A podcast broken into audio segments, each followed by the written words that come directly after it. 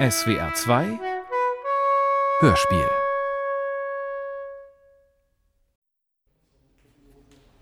Das Zittern des Fälschers. Hörspiel in zwei Teilen. Nach dem gleichnamigen Kriminalroman von Patricia Highsmith. Aus dem amerikanischen Englisch von Anne Ude.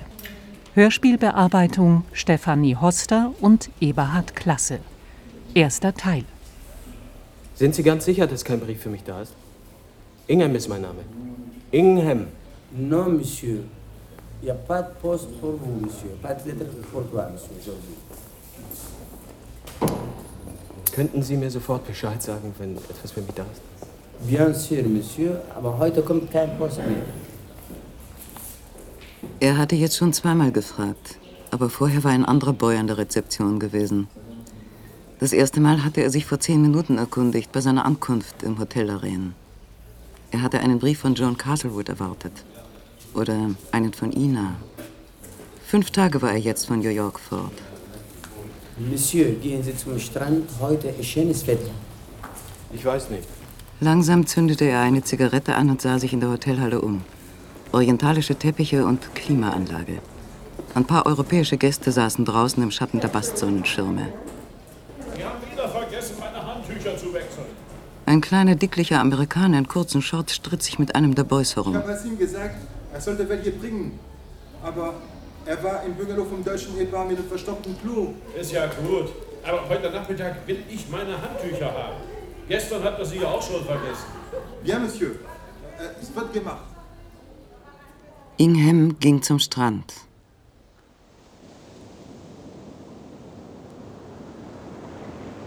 Um diese Zeit waren nicht sehr viele Leute hier. Ingham wusste nicht, ob man die Liegestühle mieten musste, aber sie gehörten vermutlich zum Hotel und er nahm sich einen. Er setzte die Sonnenbrille auf, daran hatte John Castlewood gedacht und ihm eine geschenkt, und zog ein Taschenbuch aus dem Bademantel. Nach einer Viertelstunde war er fast eingeschlafen und döste vor sich hin.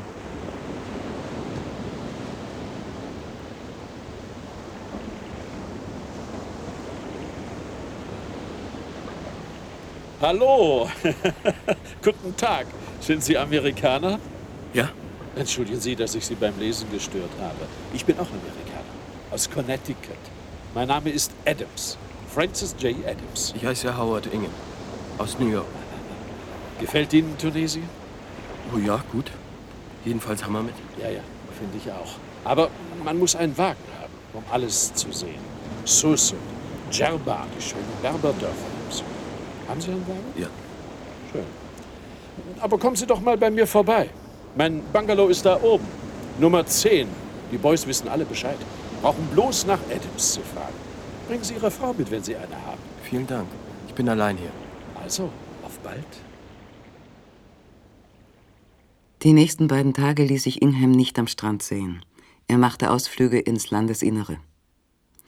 Am vierten Tag im Hotel Lorraine schrieb er einen Brief an John Castlewood, der in Manhattan in der 53. Straße wohnte. Hammermed, 8. Juni. Lieber John, hier ist es genauso hübsch, wie du gesagt hast.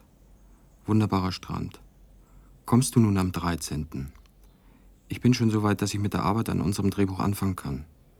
Ich habe ein Bungalow gemietet. Bitte sag doch Ina, sie soll mir mal schreiben. Manchmal bin ich etwas einsam, so ohne Post von zu Hause. Aber vielleicht liegt es daran, dass die Post hier unglaublich langsam arbeitet, wie du schon sagtest.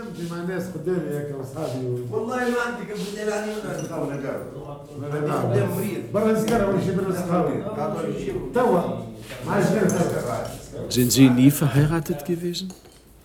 Doch, einmal. Ich bin geschieden. Kinder habe ich keine. Ich bin Witwer. Ich war sehr glücklich verheiratet. Meine Frau verstand wirklich etwas vom Haushalt, ein Machen, Garten, Gäste bewirten. Alles lief tadellos. Mit Lotte, das war ihm ein Fehler gewesen. Ein großer, lange nachwirkender Fehler. Lotte hatte Ingham wegen eines anderen verlassen, weil sie sich mit ihm gelangweilt hatte. Noch niemals war irgendetwas von solcher Bedeutung in Inghams Leben derartig schnell vor sich gegangen. Er hatte nicht einmal Zeit gehabt zum Kämpfen, fand er.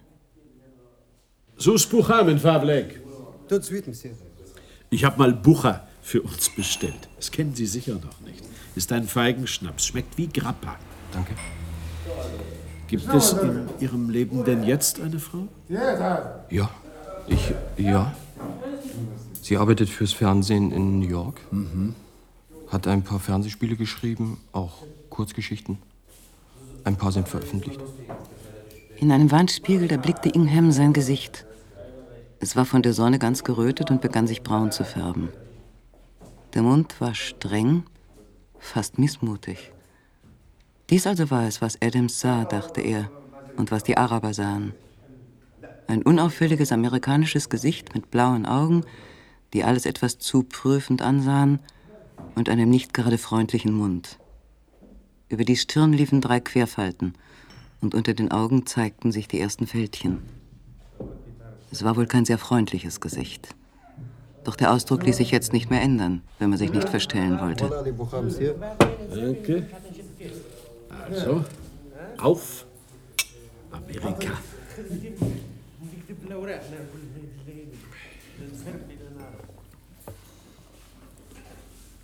Wollen Sie denn nicht bald nach Hause zurück? Hm. Wird Tunesien nicht auf die Dauer langweilig? Ich langweile mich nicht. Ich habe immer was zu tun.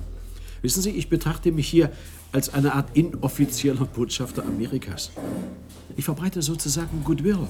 Ich hoffe es wenigstens. Und den American Way of Life. Unseren.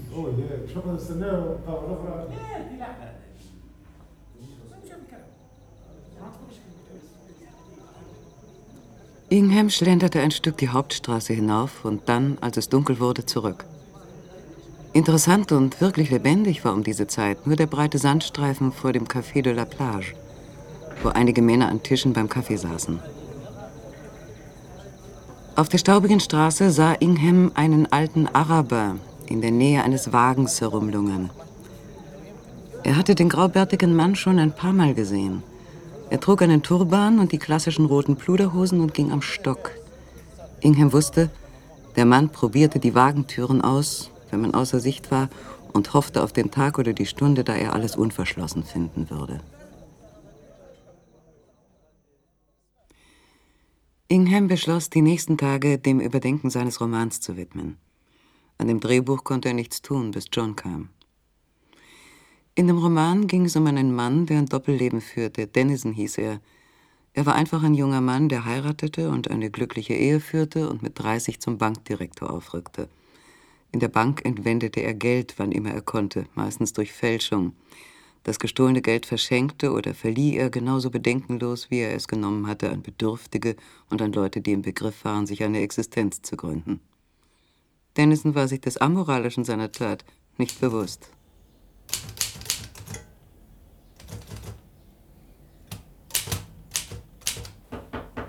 Entree? Ihr Frühstück, Monsieur. Ah, merci. Ach, heute sind Sie aber sehr früh bei der Arbeit. Passen Sie nur auf, dass Ihren Kopf sich nicht dreht. Der dreht sich nicht so schnell. Mochta, ich könnte ein sauberes Handtuch brauchen. Hassim hat meins gestern mitgenommen und hat vergessen, mir ein neues zu bringen. Ach, diese Hassim. Es tut mir leid, Monsieur. Hoffentlich sind heute noch saubere da. Gestern haben wir alle verbraucht. Die Boys. Und dabei müssen Sie fünf Monate auf die Hotelschule gehen. C'est pas possible, hein? Ja, da haben Sie recht. Heute ist wieder kein Post für Sie da. Leider. Na, ist ja nicht Ihre Schuld. Gut, Monsieur. Hammermet, 20. Juni. Liebe Ina, jetzt bin ich schon 14 Tage hier und habe immer noch keine Nachricht von dir und John. Zwei Telegramme habe ich dir geschickt. Die müsstest du doch bekommen haben. Und warum meldet John sich nicht? Er hätte eigentlich schon vor einer Woche hier ankommen sollen. Allmählich wird die Arbeitszeit zum Urlaub und das gefällt mir nicht. Hier in Afrika kann man merkwürdig gut nachdenken. Es ist, als stehe man nackt in der hellen Sonne an einer weißen Wand. Irgendwie bleibt in dem hellen Licht nichts verborgen. Du kannst dir nicht vorstellen, wie langsam hier die Zeit vergeht. Ach, wärst du doch bloß hier. Bitte schick mir doch ein Foto. Weißt du, dass ich nicht ein einziges Foto von dir besitze? Das findest du jetzt sicherlich albern, aber ich bin einfach in der Stimmung, wo ich dich gern bei mir hätte. Ingham arbeitete an seinem Roman und damit vergingen zwei oder drei Tage. Die Abende verbrachte er mit Adams. Adams sah glücklich und zufrieden aus. Ingham hatte das dunkle Gefühl, er werde ihn eines Tages mit Christian Science oder mit dem Rosenkreuzerorden überfallen. Aber bis jetzt war noch nichts dergleichen geschehen. Ingham war bei der Arbeit, als kurz vor elf Mortin mit einem Brief erschien. Der Brief steckte in einem langen, geschäftsmäßigen Luftpostumschlag mit dem Stempel New York. Er kam von Peter Langland, einem Freund von John Castlewood. New York, 19. Juni. Lieber Mr. Ingham oder lieber Howard, Sie werden von dem traurigen Ereignis der vorletzten Woche gehört haben. Ich hatte John noch zwei Tage vorher gesprochen. Sie werden wissen, dass er eine Krise durchmachte. Aber dies hat doch keiner von uns erwartet. John Castlewood hatte sich umgebracht. Mit dem Brief in der Hand trat Ingham ans Fenster. Die blauen Läden waren wegen der stärker werdenden Morgensonne geschlossen. Er starrte sie an, als könne er hindurchsehen. Das war also das Ende der Reise nach Tunesien. Er musste wohl an die Rückreise denken, dem Hotel Bescheid sagen, einen Flug buchen. Ingham blickte auf den Kalender. Das Wochenende, an dem John es getan hatte, war der 10. und 11. Juni. Was war denn bloß los in der großen hektischen Welt des Westens? Ingham fuhr zu Melik in der Hoffnung, Adams dort zu treffen. Es war spät geworden, auf der Speisekarte war nicht mehr viel übrig. Und Adams war auch nicht da. Er blieb eine Weile sitzen wegen der Gesellschaft ringsum, deren Unterhaltung er nicht verstand. Das Arabische hörte sich guttural, böse und drohend an, doch Ingham wusste, dass das nichts zu bedeuten hatte. An einem Tisch bemerkte Ingham einen Mann mit einem gut erzogenen Polizeihund, der bei dem Lärm ringsum die Ohren zurücklegte, aber nicht bellte. Der Mann mit dem Hund war groß und schlank und sah aus wie ein Amerikaner. Er trug Jeans und ein blaues Drillichhemd. Ingham lud ihn zu einem Bucha ein. Der Fremde war Däne und hieß Anders Jensen. Er war Maler und wohnte in der Straße gegenüber von Melik. Um Mitternacht ging Ingham mit Jensen nach Hause, um seine Wohnung anzusehen. Sie lag in einem kleinen arabischen Haus. Die Tür zur Straße war mit einem Vorhängeschloss gesichert. Sie stiegen eine kahle, weiße, unsaubere Treppe hinauf und kamen in einen großen Raum. Überall waren Leinwände an die Mauern gelehnt oder lagen auf Brettertischen. Sie setzten sich auf den Boden und Jensen schenkte roten Wein ein.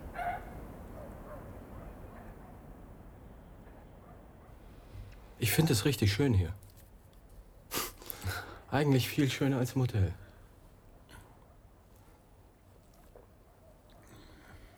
Ist das Licht denn gut genug zu malen? Ja, sogar ausgezeichnet. Es ist zwar primitiv hier, aber daran kann man sich gewöhnen. Und die Leute leben hier alle so. Sie schlafen auf Matten und ihre Kleider legen sie einfach auf dem Fußboden zusammen. Haben Sie eine Dusche? Ich nehme einen Eimer. Machen Sie allein Urlaub? Ja. Und Sie schreiben. Ich habe ein Buch angefangen. Eigentlich wollte ich hier mit einem Regisseur zusammen ein Drehbuch schreiben.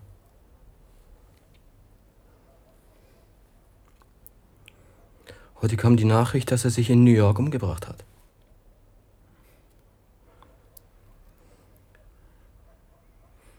Ich weiß nicht warum.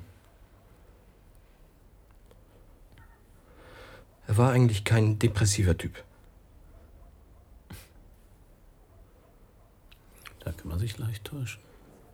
Eigentlich ist meine Reise jetzt irgendwie sinnlos geworden. Fliegen Sie zurück? Ich weiß nicht.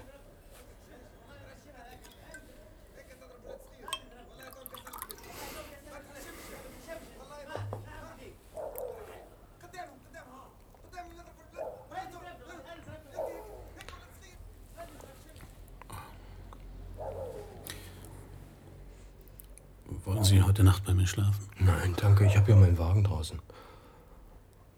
Aber vielen Dank jedenfalls. Jensen versuchte plötzlich, Ingham zu küssen. Ingham wehrte ihn ab.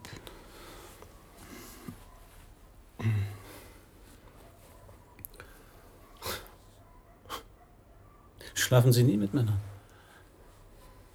Ist doch schön. Gar keine Komplikationen. Die Mädchen hier sind ganz grässlich, egal ob sie Touristen sind oder, wie soll ich es nennen, Eingeborene. Und dazu kommt noch die Syphilis-Gefahr. Sie sind alle verseucht, wissen Sie. Sie selber sind irgendwie immun, aber sie stecken an. Hier gibt's doch eine Menge Jungen, habe ich gehört. Oh ja, lauter kleine Gauner. Ganz nett, wenn man sie sofort wieder aus dem Haus schickt.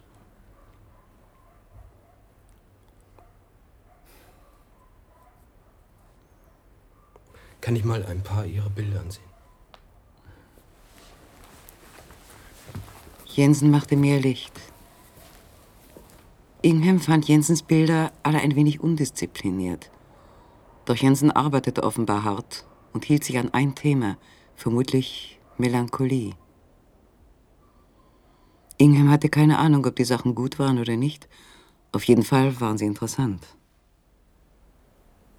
Mit einer vagen Verabredung verabschiedete er sich von Jensen.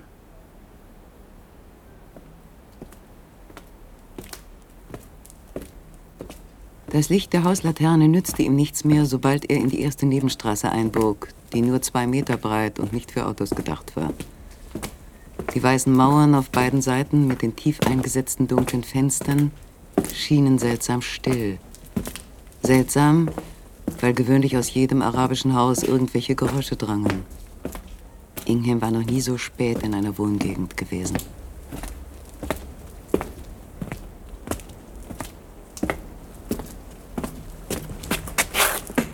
Stolperte über etwas und schlug nach vorn, wobei er sich mit den Händen gerade noch so weit abstützte, dass er nicht mit dem Gesicht auf dem Boden landete.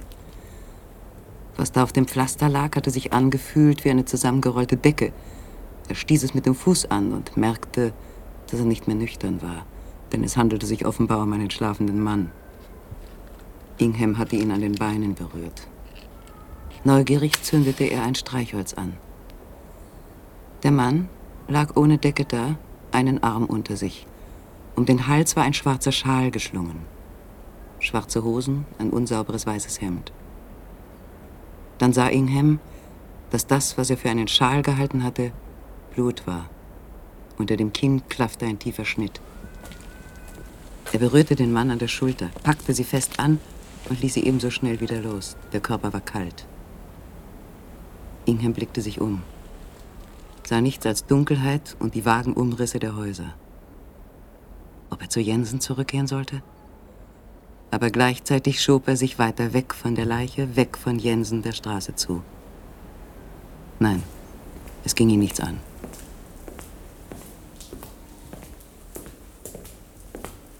Am Ende der schmalen Gasse sah er ein blasses Licht von der Laterne der Hauptstraße. Hundert Meter weiter links bei Melik stand sein Wagen. Als Ingham noch 30 Meter von seinem Wagen entfernt war, sah er den alten, buckligen Araber mit den roten Pluderhosen am hinteren rechten Wagenfenster stehen. Ingham stürzte auf ihn zu. Überraschend wendig drehte sich der Araber um, duckte sich und verschwand rechts in einer dunklen Straße. Das hintere Wagenfenster stand zehn Zentimeter offen. Hundesohn! Der Araber hatte ihn beraubt. Krepieren sollst du! Elendes Stück!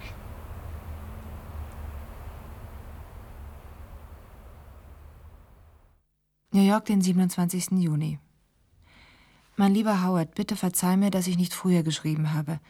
Peter Langland sagte, er hätte dir geschrieben, für den Fall, dass du noch nichts über John gehört hättest. Ich bin immer noch so durcheinander, dass ich nicht schreiben kann. Aber in einem oder zwei Tagen werde ich dir bestimmt schreiben. Ich hoffe morgen. Das verspreche ich. Bitte verzeih mir. Ich hoffe, es geht dir gut. Alles Liebe, Ina. Inas Brief war überhaupt kein Brief, dachte Ingham gereizt. Wieso war sie so durcheinander? Sie war ein Mensch, der mühelos und schnell einen Zehn-Zeilen-Brief hinwerfen und darin alle Fakten angeben konnte. Aber in diesem Brief hatte sie nicht mal Fakten genannt. Der Brief machte ihn rasend. Und das war das Mädchen, das er heiraten wollte. Kommen Sie, ich will Ihnen etwas zeigen. Sie sind Schriftsteller und ich glaube, ich kann Ihnen vertrauen. Hier. Das schreibe ich. Oder vielmehr, ich sende es. Jeden Mittwochabend. Das ist ein Sender? Ja. Und hier auf diesem Tonbandgerät nehme ich meine Sendungen auf. Das ist ja interessant. Sie senden auf Englisch? Amerikanisch, ja, ja. Die Sendung geht hinter den eisernen Vorhang. Ausschließlich hinter den eisernen Vorhang. Ist das die Voice of America? Wenn Sie mir schwören, niemand etwas davon zu sagen. Ja? Angestellt bin ich von einer kleinen Gruppe von Antikommunisten hinter dem eisernen Vorhang. Es ist übrigens gar keine so kleine Gruppe mehr. Sie bezahlen mir nicht viel, weil sie nicht viel haben. Das Geld kommt über die Schweiz und das ist allein schon reichlich schwierig. Ich kenne nur einen einzigen Mann der Gruppe. Ich sende eine Art pro-amerikanische, pro-westliche, ja, wie soll ich sagen, Philosophie, aufmunternde Vorträge und sowas. Interessant. Möchten Sie mal ein Stück hören? Ja, sehr gern. Guten Abend, meine Damen und Herren. Russen und Nicht-Russen, Bürger überall, Freunde der Demokratie und Freunde Amerikas. Hier spricht Robin Goodfellow, ein ganz gewöhnlicher amerikanischer Bürger, wie viele von Ihnen, die mir zuhören, ganz gewöhnliche Bürger sind. Nun, was jetzt kommt, das ist vielleicht nicht so interessant für Sie. Äh, ja. Welches ist das Land, das seine Fehlleistungen genauso wenig verschleiert wie seine Erfolge? Bei Raketenversuchen, beim Problem der Armut im eigenen Land, gegen die die Amerikaner genauso unbarmherzig zu Felde ziehen wie gegen Lügen, Tyrannei, Armut, Analphabetentum und Kommunismus. Wenn er das wirklich sendete, dachte Ingham, dann wurde Adams von den Russen bezahlt und dann bekam er das Geld für die Absurdität der Sendung. Prost für uns alle. Der neue Soldat Amerikas ist ein Kreuzfahrer. Er bringt am Ende nicht nur den Frieden, sondern ein glücklicheres, gesünderes und auch einträglicheres Leben für jedes Land, dessen Boden er betritt. Unglücklicherweise bedeutet jedoch der Kreuzzug oft den Tod für den tapferen Krieger. Er bringt Trauer über die Familie daheim. Doch die Stimme des Herrn wird endlich den Sieg davontragen. Amerika kämpft, um die menschlichen Werte zu erhalten. Ingham spürte Adams gespanntes und selbstzufriedenes Lächeln. Hinsehen konnte er nicht. Er hielt die Augen auf das Tonbandgerät geheftet, während ein leichter Schwindel ihn packte und sein Magen sich zusammenzog. Wirklich sehr eindrucksvoll. Es hat Ihnen gefallen. Gut. Es war schon weit nach Mitternacht und nach einer halben Stunde gelang es ihm, sich freundschaftlich von Adams zu verabschieden. Auf dem dunklen Weg zu seinem Bungalow fühlte er sich recht elend. Er legte sich ins Bett, doch schon nach kurzer Zeit begann es in seinem Innern zu rumoren, und er stand auf und ging ins Badezimmer. Er musste sich erbrechen. Das war sicher gut, falls er etwas Unsauberes gegessen hatte. Zwischen den Krämpfen versuchte er sich auszuruhen. Er blieb liegen, schwitzend und elend, bis zum Morgengrauen.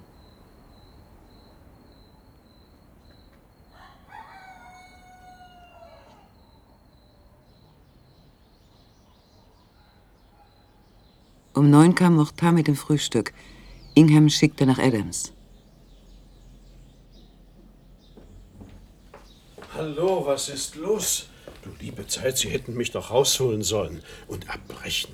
Da nehmen Sie zuerst mal Pepto-Bismol. Wirklich lächerlich, dass man sich gleich so ausgelockt vorkommt. Wie wär's mit einer Tasse Tee? Ich sollte vielleicht doch lieber einen Arzt rufen.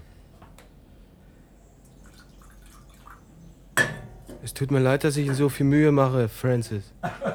Unsinn, Howard. Nicht den Mut verlieren. Sie sind unter Freunden. Zwischen zehn und zwölf war Ingham allein und durchlebte eine Art Krise. Der Magen schmerzte nach wie vor. Ingham merkte in diesen zwei Stunden, dass er sehr allein war. Ohne Freunde, ohne Ina. Er sah auch, dass er eigentlich gar keinen Grund mehr hatte, in Tunesien zu sein. Er gehörte einfach nicht hierher. Hallo, geht's besser? Ich habe Ihnen eine schöne Fleischbrühe mitgebracht.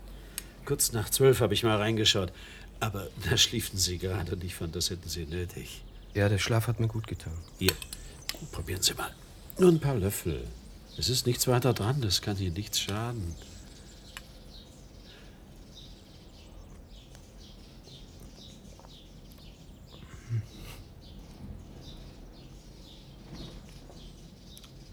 Na, schmeckt's? Es schmeckt sehr gut. Im Topf drüben, da ist noch mehr. Das können Sie heiß machen, wenn Sie das nächste Mal aufwachen.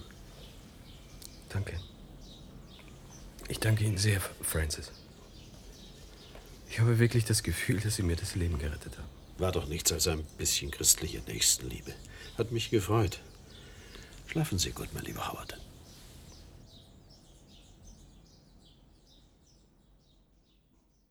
Ein paar Tage später wurde Ingham an der Rezeption des Hotels ein langer Luftpostumschlag ausgehändigt.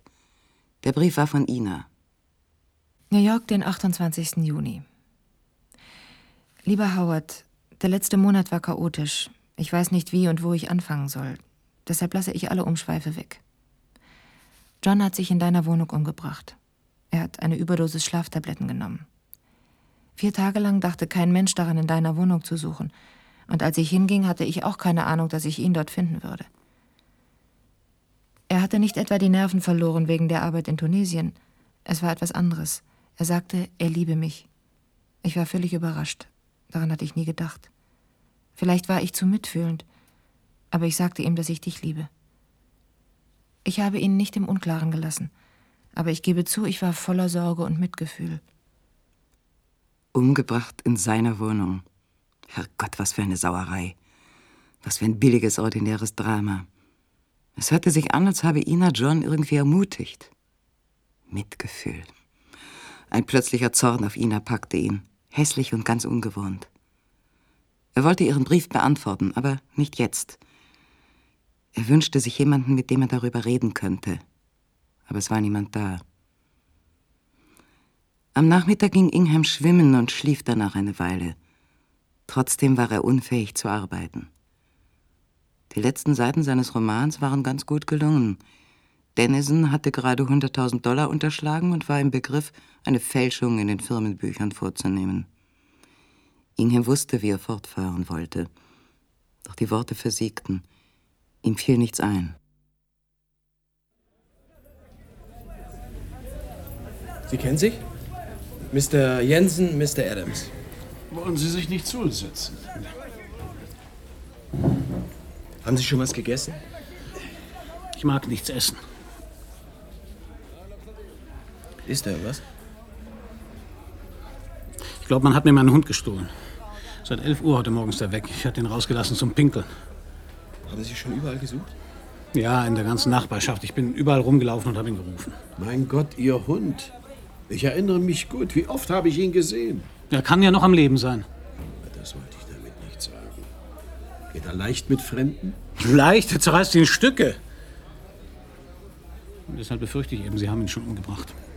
Glauben Sie, es hält ihn einer fest, um eine Belohnung herauszuschlagen? Na, Ich hoffe es. Ob er vergiftetes Fleisch fressen wird? Das glaube ich nicht. Ein Kaffee? Was macht einem so Frau her? Morgen früh werfen Sie mir dann den Kopf zur Tür rein oder vielleicht auch den Schwanz. Tut mir leid, dass ich heute so ungenießbar bin. Ingham schlug Jensen vor, noch ins Forati zu gehen. Sie stiegen in Inghams Wagen und setzten Adams bei den Bungalows ab. Ein Eselwagen, hochgehäuft mit Holz, hielt vor ihnen am Straßenrand und jemand stieg herunter. Überrascht sah Ingham, dass es der alte Araber mit dem Stock und den roten Pluderhosen war. Was hatte der hier so nahe beim Hotel zu suchen?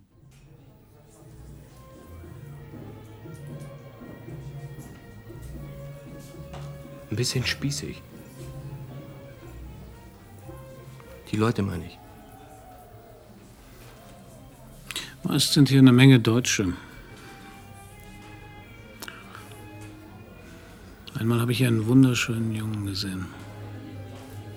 Im März war das.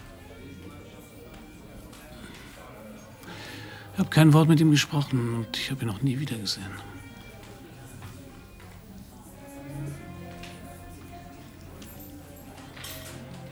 Trinken Sie noch was? Vielleicht einen Kaffee.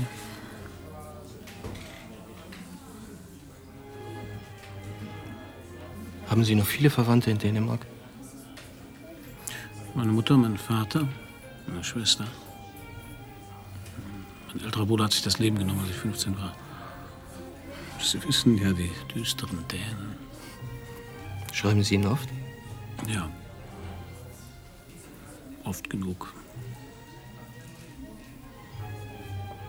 Können Sie nicht vielleicht irgendwie bekannt machen, dass Sie eine Belohnung zahlen, wenn jemand den Hund findet? Ach, das war das Erste, was ich gemacht habe. Ich habe es ein paar Kindern gesagt und die haben es weitergegeben, aber es hat ja doch keinen Zweck. Es tut mir wahnsinnig leid. Wirklich. Diese elenden Gauner. Ich will Ihnen was sagen. Mir ist der Gedanke zuwider, dass Hassos Knochen hier liegen in diesem gottverfluchten Land.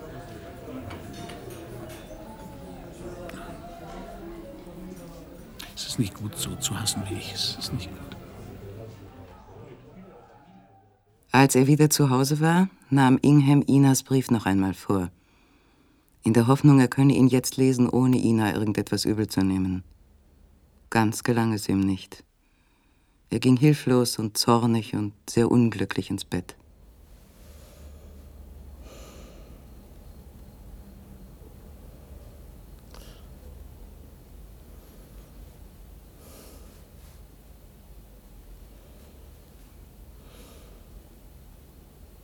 Er war eingeschlafen.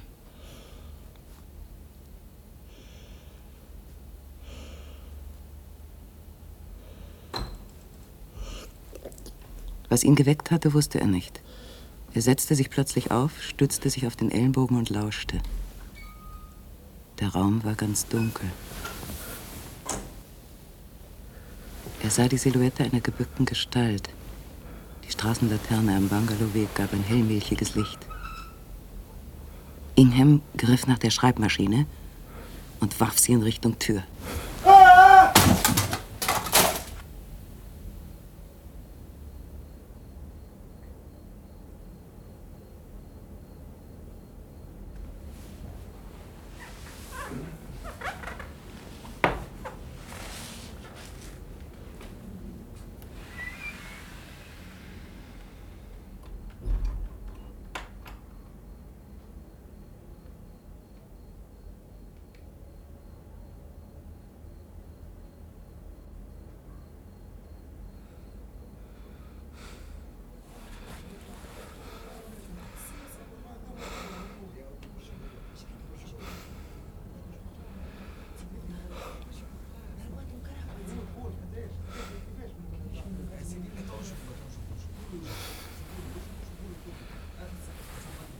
Ingham wusste, der Mann, den er da getroffen hatte, war Abdul.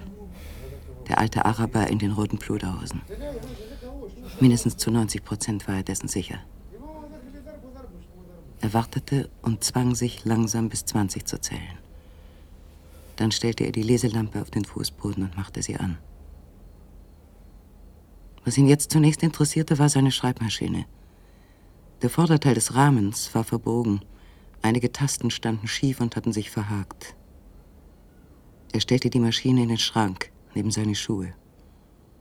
Dann löschte er das Licht und kroch wieder ins Bett. Fast eine Stunde lag er da und konnte nicht einschlafen. Doch zu hören war nichts mehr. Entrez.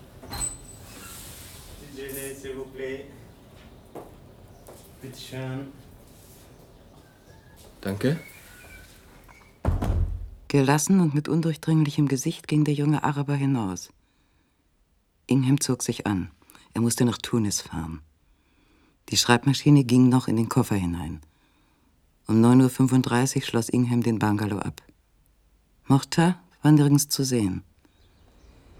Ingham schrak leicht zurück, als er Adams vom Strand auf seinen Wagen zugehen sah. Morgen. Morgen, Francis. Ach, Sie fahren weg? Ja, ich will nach Tunis und mir ein paar Farbbänder besorgen. Und etwas Papier. Haben Sie heute Nacht den Schrei gehört, so um zwei? Ja, irgendwas habe ich gehört. Er kam aus Ihrer Richtung. Ich habe gehört, wie ein paar von den Boys rausgingen, um nachzusehen. Na, dann werde ich mal losfahren. Damit ich nicht in die Mittagshitze komme. Kommen Sie doch heute Abend auf einen Drink bei mir vorbei. Wir können ja essen gehen, wenn Sie Lust haben. Ja, sehr schön.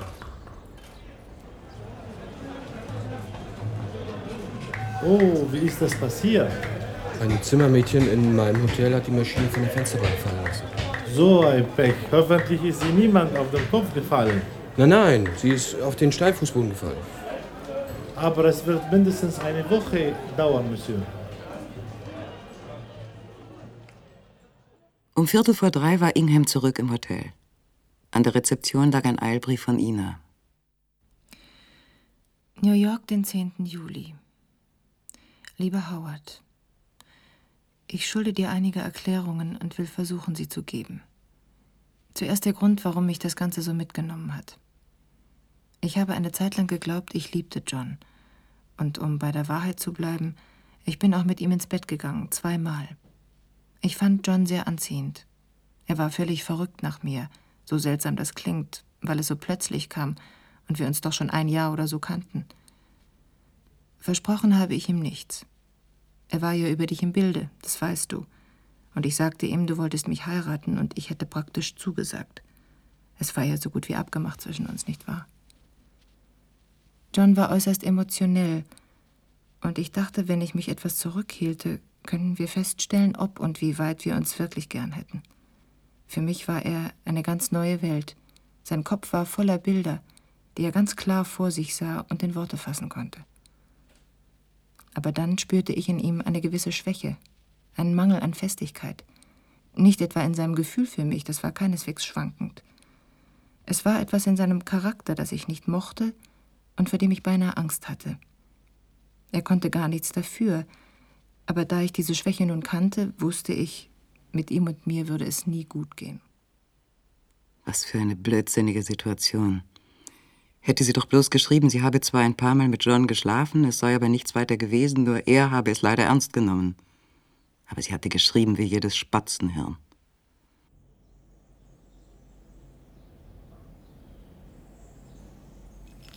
Mich hat heute Nachmittag eine Qualle gebrannt. Habuki heißen sie hier. Man sieht sie gar nicht im Wasser.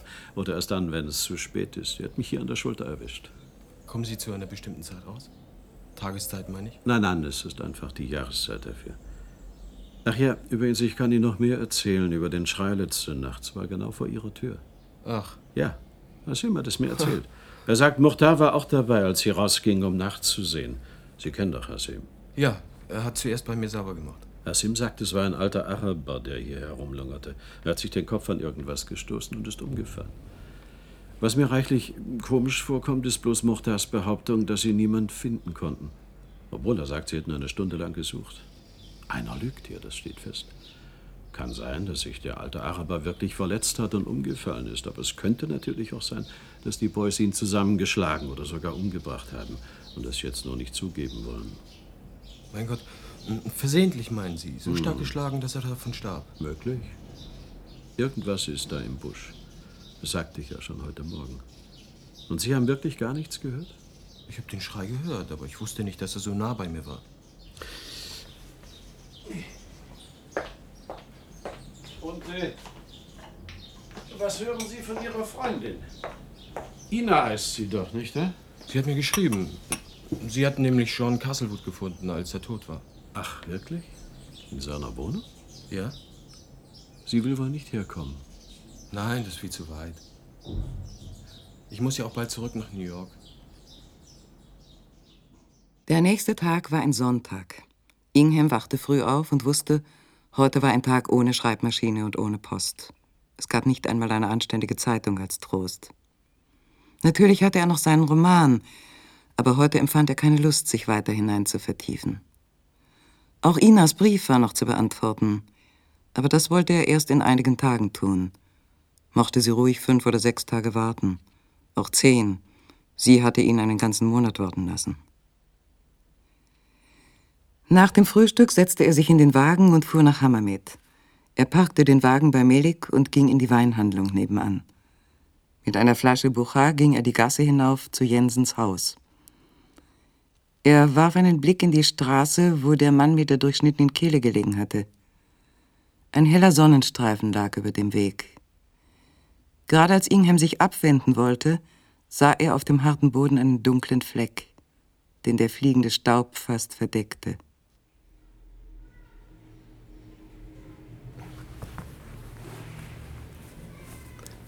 Immer noch nichts gehört von Hasso? Nein, nichts.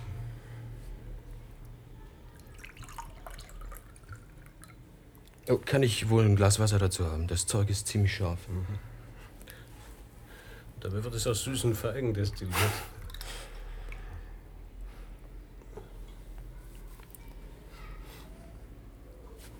Meine Schreibmaschine ist zur Reparatur bis nächsten Samstag. Haben Sie nicht Lust, mit mir irgendwo hinzufahren? Vielleicht nach Gabes, das sind 400 Kilometer von Tunis aus, in meinem Wagen oder mit der Bahn. Von Gabes aus könnten wir einen Kamelritt machen, vielleicht einen Führer nehmen und in der Wüste übernachten. Ich dachte, eine andere Umgebung würde Ihnen gut tun. Vielleicht haben Sie recht. Ich habe es jedenfalls nötig. Ich könnte Decken beistellen und auch einen kleinen Kocher. Eine Thermosflasche, eine Taschenlampe.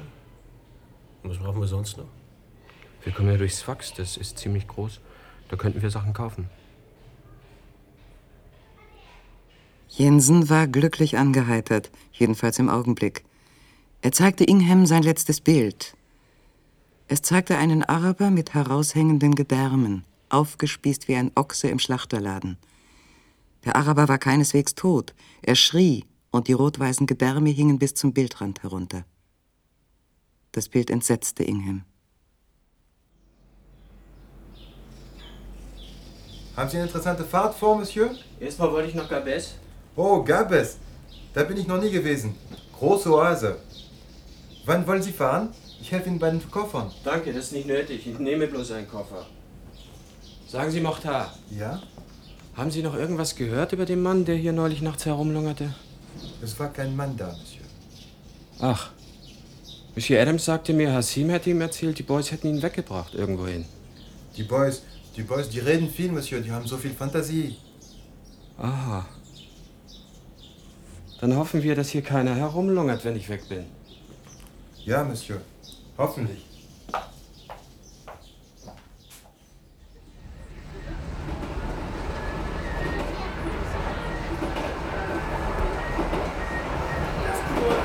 كسكروت كسكروت بلاريسة هاي كسكروت بن زيتون هاي خور خور كسكروت kann ganz, ah, ganz groß, ganz gut. Wollen wir ein Sandwich kaufen? Würde ich dir nicht raten. Das ist meistens sehr scharf gewürzter Fischkraut, der macht höllischen Durst. Außerdem sind es ja nur noch zwei Stunden bis Gap ist.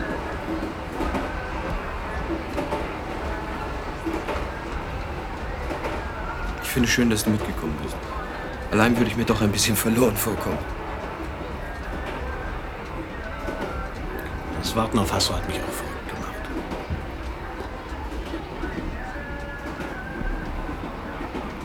Hier steht, Gabes ist die größte Oase Tunesiens, einzigartig am Meer gelegen.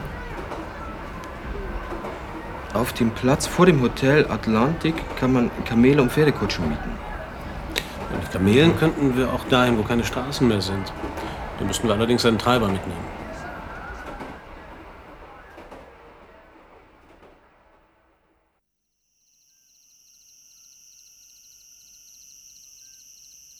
Sehr zugänglich ist er nicht, was?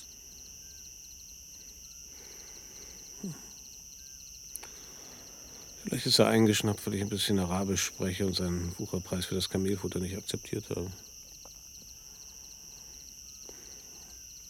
Aber ich glaube eher, er hat irgendwas Trauriges erlebt. Meinst du?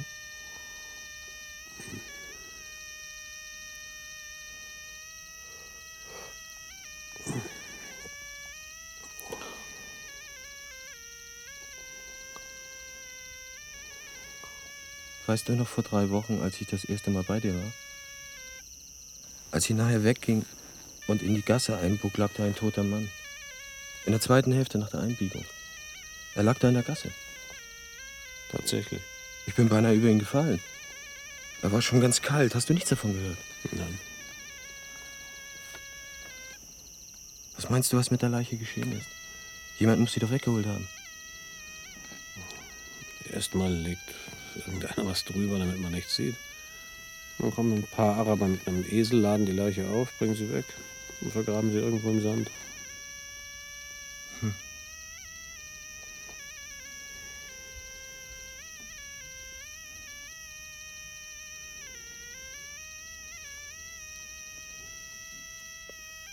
Vor ein paar Nächten hat jemand versucht, bei mir einzubrechen.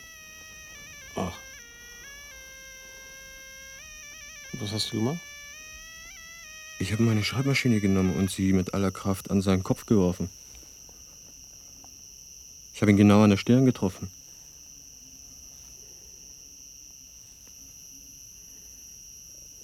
Ich glaube, es war einer, der Abdul hieß. Du kennst ihn doch, den Alten mit dem Turban und den roten Hosen. Ja. Wann war das? Freitagnacht. Es war ein verdammt übler Stoß. Deshalb habe ich auch die Schreibmaschine nach Tunis zur Reparatur gebracht. Ach so. Hast du Abdul in den letzten Tagen gesehen? Ich habe nicht drauf geachtet. An deiner Stelle würde ich nicht mehr daran denken. Na ja. Ich hoffe, du hast ihn erwischt. Dieser Araber war ein Schwein. Ich würde mich freuen, wenn du ihn erwischt hättest.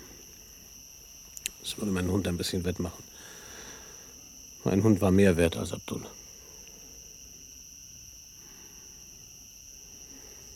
Ja.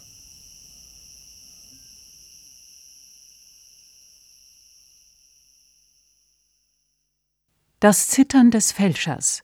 Hörspiel in zwei Teilen nach dem gleichnamigen Kriminalroman von Patricia Highsmith aus dem amerikanischen Englisch von Anne Ude. Erster Teil. Es sprachen Howard Ingham, Gerd David, Francis Adams, Fred C. Siebeck, Anders Jensen, Christian Brückner, Ina Pallant, Maren Kreumann, Mochta, Jelul Ben Khalifa und als Erzählerin Elisabeth Wyrambe. Hörspielbearbeitung Stefanie Hoster und Eberhard Klasse. Ton und Technik Udo Schuster und Regine Schneider. Regieassistenz Stefanie Hoster. Regie Eberhard Klasse. Produktion Südwestfunk mit dem Hessischen Rundfunk 1986. Dramaturgie Dieter Hirschberg